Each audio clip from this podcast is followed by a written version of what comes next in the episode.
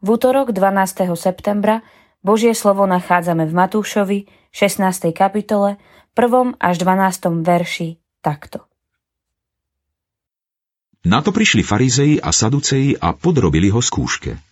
Žiadali, aby im ukázal znamenie z neba.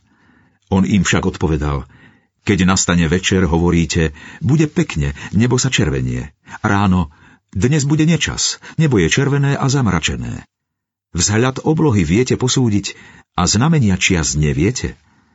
Zlé a cudzoložné pokolenie žiada znamenie, ale znamenie nedostane, iba ak Jonášovo znamenie.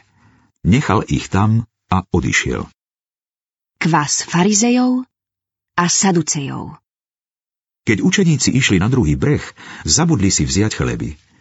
Ježiš im povedal, dajte si pozor a vyvarujte sa kvasu farizejov a saducejov.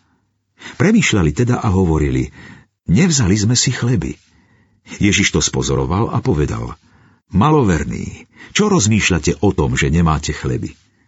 Ešte nechápete a ani sa nepamätáte na tých 5 chlebov pre 5000 ľudí a koľko košov ste nazbierali? Ani na 7 chlebov pre 4000 ľudí a koľko košíkov ste nazbierali?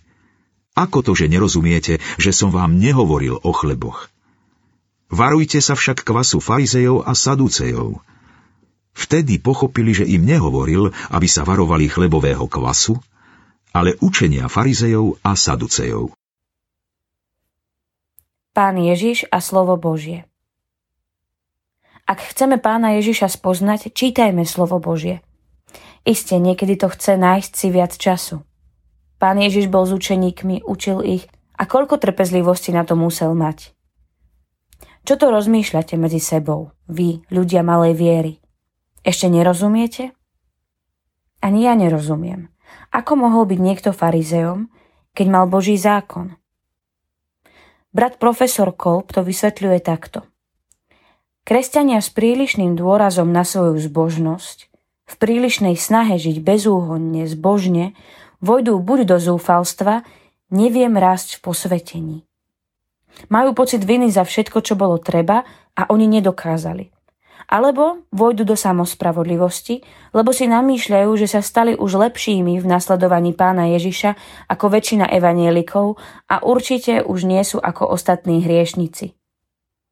Na druhej strane, evanielium bez zákona vedie ku falošnej ubezpečenosti, veď Pán Boh je dobrý. On mi všetko odpustí. Lacná milosť. Nie je jednoduché kresťanovi rozlíšiť, poznať, či potrebuje viac zákona, alebo viac evanielia, alebo oboje. To je jedna z úloh, ktoré ako Božie deti máme riešiť a správne žiť deň čo deň. A my chceme žiť správne, nielen ako jednotlivci, ale aj v jednote a láske so svojimi domácimi, v rodine, v cirkevnom zbore. Našou úlohou je svedčiť o pánovi Ježišovi – vkladať do srdc ľudí okolo nás ten pravý kvas Božieho slova, Evangelium. Lebo nebeské kráľovstvo je podobné kvasu. Pomodlíme sa. Pane hospodine, prosíme ťa, požehnaj nám bystrú myseľ a čisté srdce a ved nás Duchom Svetým, aby sme čítali a počúvali Tvoje slovo a podľa neho aj konali a boli dobrým kvasom v mene Pána Ježiša Krista. Amen. Dnešné zamyslenie pripravila Viola Franková. Modlíme sa aj za cirkevný zbor Smrečany.